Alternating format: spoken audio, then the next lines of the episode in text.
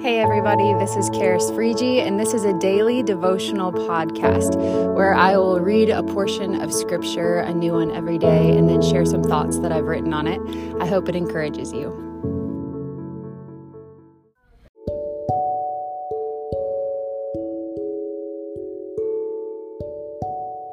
Good morning, everybody. Today is April 2nd.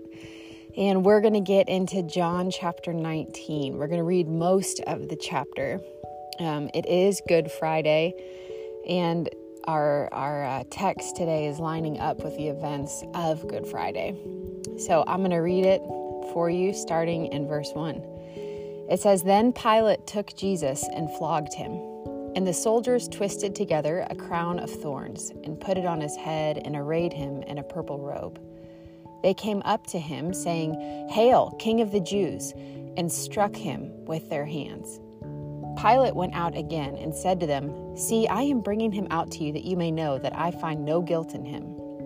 So Jesus came out, wearing the crown of thorns and the purple robe. Pilate said to them, Behold the man. When the chief priests and the officers saw him, they cried out, Crucify him! Crucify him! Pilate said to them, Take him yourselves and crucify him, for I find no guilt in him. The Jews answered him, We have a law, and according to that law he ought to die, because he has made himself the Son of God. When Pilate heard this statement, he was even more afraid. He entered his headquarters again and said to Jesus, Where are you from? But Jesus gave him no answer. So Pilate said to him, You will not speak to me? Do you not know that I have authority to release you and authority to crucify you? Jesus answered him, You would have no authority over me at all unless it had been given you from above. Therefore, he who delivered me over to you has the greater sin. From then on, Pilate sought to release him, but the Jews cried out, If you release this man, you are not Caesar's friend. Everyone who makes himself a king opposes Caesar. So when Pilate heard these words, he brought Jesus out and sat down on the judgment seat at a place called the stone pavement in an Aramaic, Gabbatha. Now it was the day of preparation of the Passover. It was about the sixth hour. He said to the Jews, Behold your king. They cried out, Away with him! Away with him! Crucify him! Pilate said to them, Shall I crucify your king? The chief priests answered, We have no king but Caesar. So he delivered him over to them to be crucified. So they took Jesus, and he went out, bearing his own cross, to the place called the place of a skull which in Aramaic is called Golgotha. There they crucified him, and with him two others, one on either side, and Jesus between them. Pilate also wrote an inscription and put it on the cross. It read, Jesus of Nazareth, the King of the Jews. Many of the Jews read this inscription, for the place where Jesus was crucified was near the city, and it was written in Aramaic, in Latin, and in Greek.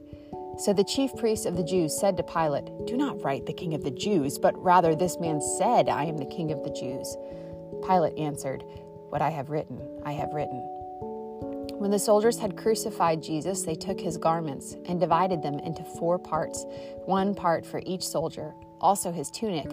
But the tunic was seamless, woven in one piece from top to bottom. So they said to one another, Let us not tear it, but cast lots for it to see whose it shall be.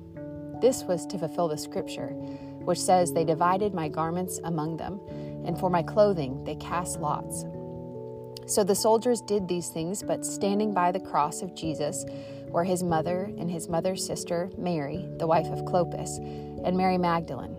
When Jesus saw his mother and the disciple whom he loved standing nearby, he said to his mother, Woman, behold your son. Then he said to the disciple, Behold your mother.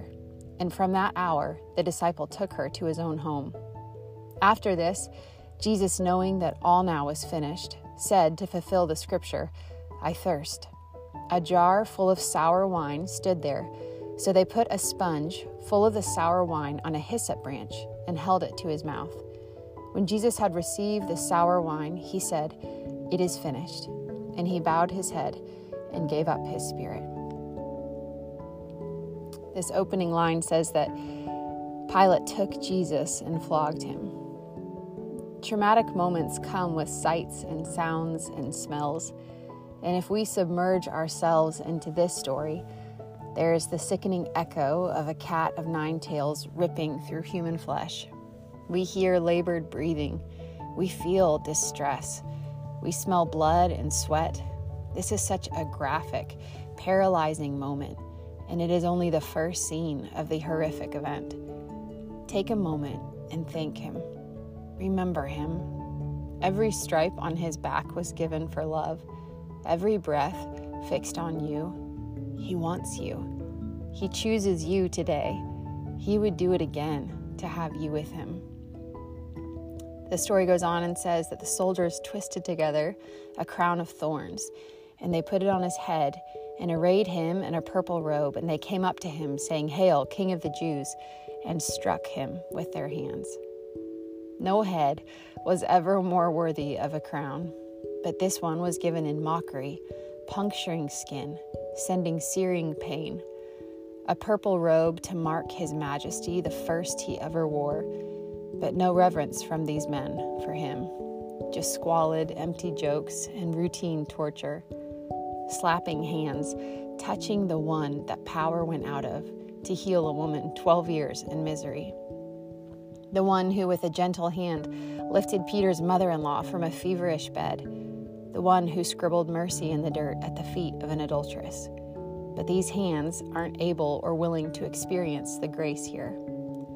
So Jesus came out, it goes on to say, wearing the crown of thorns and the purple robe. Pilate said to them, Behold the man. When the chief priests and the officers saw him, they cried out, Crucify him! Crucify him! Behold the man, dressed to die our death, guilty of being faithful to the Father and unconditionally loving humanity. Jesus answered Pilate, you would have no authority over me at all unless it had been given you from above. Therefore, he who delivered me over to you has the greater sin. So Pilate delivered him over to be crucified, and they took Jesus, and he went out, bearing his own cross, to the place called the place of a skull, which in Aramaic is Golgotha.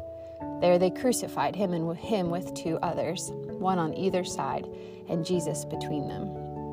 It's interesting that this text says bearing his own cross as a model for his disciples and for you and I. If he carried the cross, we couldn't. We can certainly carry the smaller crosses he entrusts to us today. And then the unbelievable horror of his friends and family, the beating, bleeding heart of heaven, the throbbing ache of the earth. This is the darkest moment. The all sufficient one requesting help from his friend to care for his mother. The living water requesting a last drink. In the agonizing final moment, when Jesus had received the sour wine, he said, It is finished. And he bowed his head and gave up his spirit. The payment was made. The last and supreme lamb spilled blood that eternally covers us. And he gave up his spirit. He gave up his life. No one took it. No Roman soldier, no blustering Pharisee, no pompous Pilate did it to him. He chose, he gave. He drank the cup of God's wrath over sin so that we could drink the cup of covenant forever.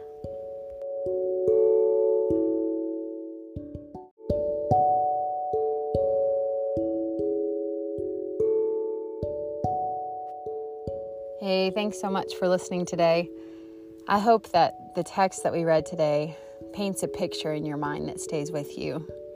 And it is a hard moment to stay in that tension of the death and and we're not to resurrection Sunday yet.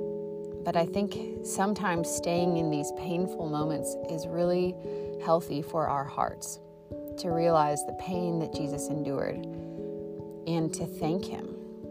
And I know as our family one thing that we have enjoyed doing in the past few years is just taking communion in our own home. Um, we we take elements that sometimes it's milk and bread with the kids, sometimes it's wine and bread, whatever it is. But if you have the space today, I think doing communion in your own home um, before Jesus, remembering Him, maybe as you read this chapter on your own, could be really um, a wonderful way to remember the body and the blood of Jesus and to remember the sacrifice and the pain that he endured. I think it also is important to remember that He did all of this, even if it was just for you on earth, He would have done it. That He did all of it for love. We read it a few chapters ago in John 13 that He did love His own to the very end, and He loved us to the very end. And so I just, I'm praying that today is a day of profound thankfulness for you. That the, the Good Friday celebration isn't lost on you this year, that you don't rush past it, but that you sit with it and meditate on it and meditate on the picture of the cross and the horror that actually was behind that moment. It, it isn't the romanticized thing we think of it, it was a real torturing moment. And Jesus did it all for us. So I'm just so thankful. I hope you have a wonderful Good Friday.